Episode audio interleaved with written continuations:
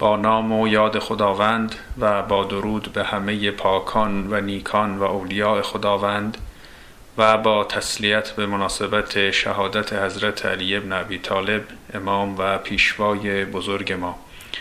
خدمت شما سروران عزیز سلام عرض می‌کنم.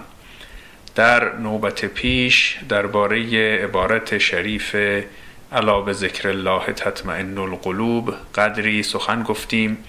و اینکه از نظر قرآن دلهای انسانها فقط با یاد خدا به آرامش می‌رسد.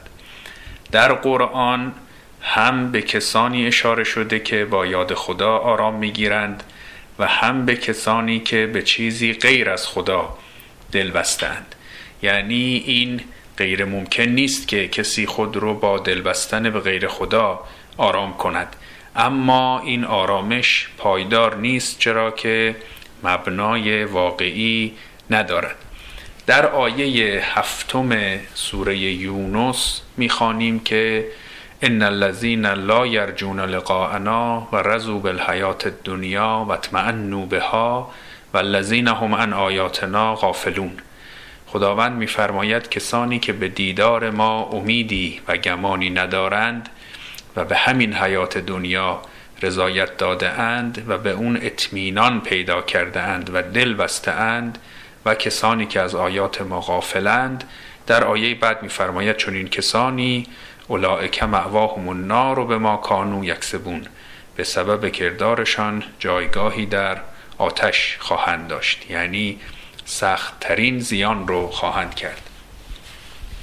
پس می شود کسی اطمینان قلبی به دنیا داشته باشد که البته این اطمینان واهی است و زندگی چون این کسی عاقبت نیکی نخواهد داشت.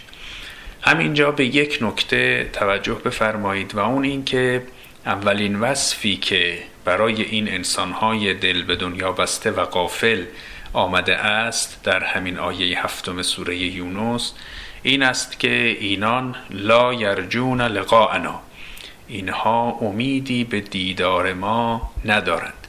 رجاع به معنی امید است و بیشتر به یک حالت روانی اشاره دارد تا یک اعتقاد ذهنی. یعنی صرف نظر از اینکه کسی دقیقا با استدلال های عقلی به چه نتیجه رسیده باشد که البته اون هم در جای خود مهم است. اما اونچه که در این آیه و آیات مشابه به اون اشاره شده این است که آنچه سرنوشت ساز است این است که روی کرده کسی چه باشد. آیا امیدی و گمانی به دیدار خداوند دارد یا نه؟ یکی از اوصاف مؤمنان در قرآن این است که اینها گمان به ملاقات خداوند دارند. مثلا در آیه چهل و ششم سوره بقره که پیشتر هم مطرح کردیم الذین یظنون انهم ملاقو ربهم. یا در آیه 249 سوره بقره الذین یظنون انهم ملاقو الله. کسانی که گمانی دارند به این که خداوند رو ملاقات خواهند کرد.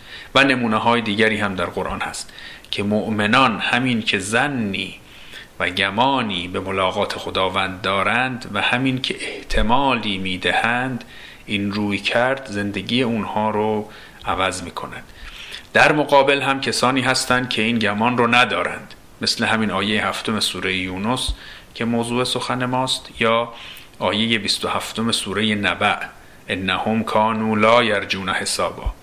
نه اینکه اینها یقین عقلی داشتند که حساب و کتابی در کار نیست بلکه چندان اون رو جدی نمی گرفتند و به قول معروف چشمشون آب نمی‌خورد که حساب و کتابی در کار باشد. به هر حال در قرآن روی این حالت روانی بیشتر تاکید شده. چه بسا کسی استدلال عقلی و بحث اعتقادی در مورد بازگشت به خداوند بکند اما دل خودش با این همسو نباشد. و از آن سو چه بسا کسی با اون بحثای عقلی و اعتقادی هم کاملا آشنا نباشد یا کاملا به یقین نرسیده باشد اما با همین امید و احتمال به خداوند رو کند. اهمیت مطلب دیدار خداوند در حدی است که حتی اگر ذره ای احتمال هم بدهیم که این امر محقق خواهد شد مسیر زندگی ما عوض می شود در بحثای فلسفه دین به تفاوت یقین معرفت شناختی و یقین روان شناختی اشاره می شود یقین معرفت شناختی یقینی است که از استدلال و برهان در ذهن انسان حاصل می شود مثل یقین به قضایای ریاضی و یقین روانشناختی یقینی است که در اثر تجربه های زندگی در دل انسان پدید می آید مثل یقینی که در اثر تجربه های معنوی و ارتباط با امور معنوی برای انسان حاصل می شود خب این اطمینان قلبی که در هر دو طرف هست یعنی اطمینانی که مؤمنان با یاد خدا پیدا می کنند که در آیه سوره رعد بود و اطمینانی که غیر مؤمنان نسبت به دنیا دارند که در آیه هفتم سوره یونس آمده هر دوی اینها از جنس یقین معرفت شناختی نیست و از جنس احوال روانی است. هر یک از اینها اطمینان قلبی خود رو دارند. اما آموزه مهم و عمیق قرآن در آیه 28 سوره رعد این است که الا به ذکر الله تطمئن القلوب. آگاه باشید که فقط یاد خدا مایه آرامش است و اگر اطمینان آرامشی در جای دیگری بود پایدار و واقعی و عمیق و حقیقی نیست.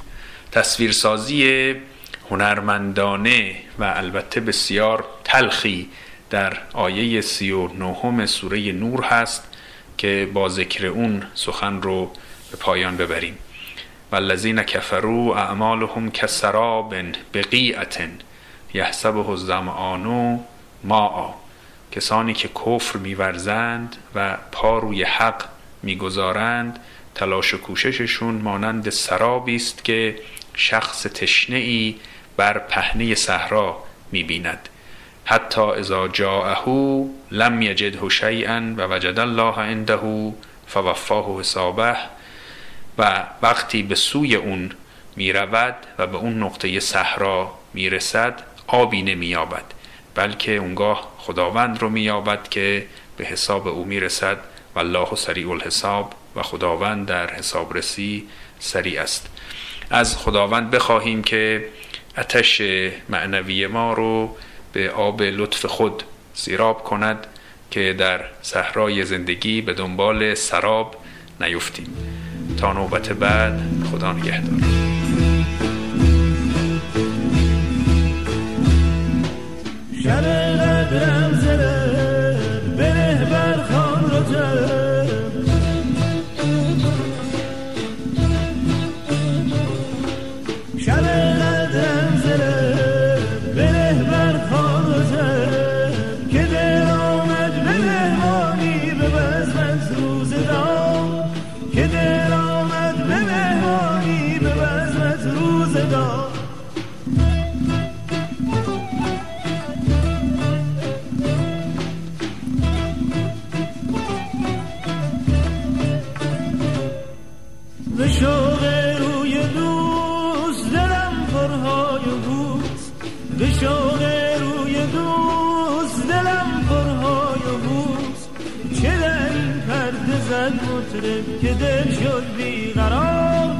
چه در این پرده زد مطرب که دل شد بیقرار.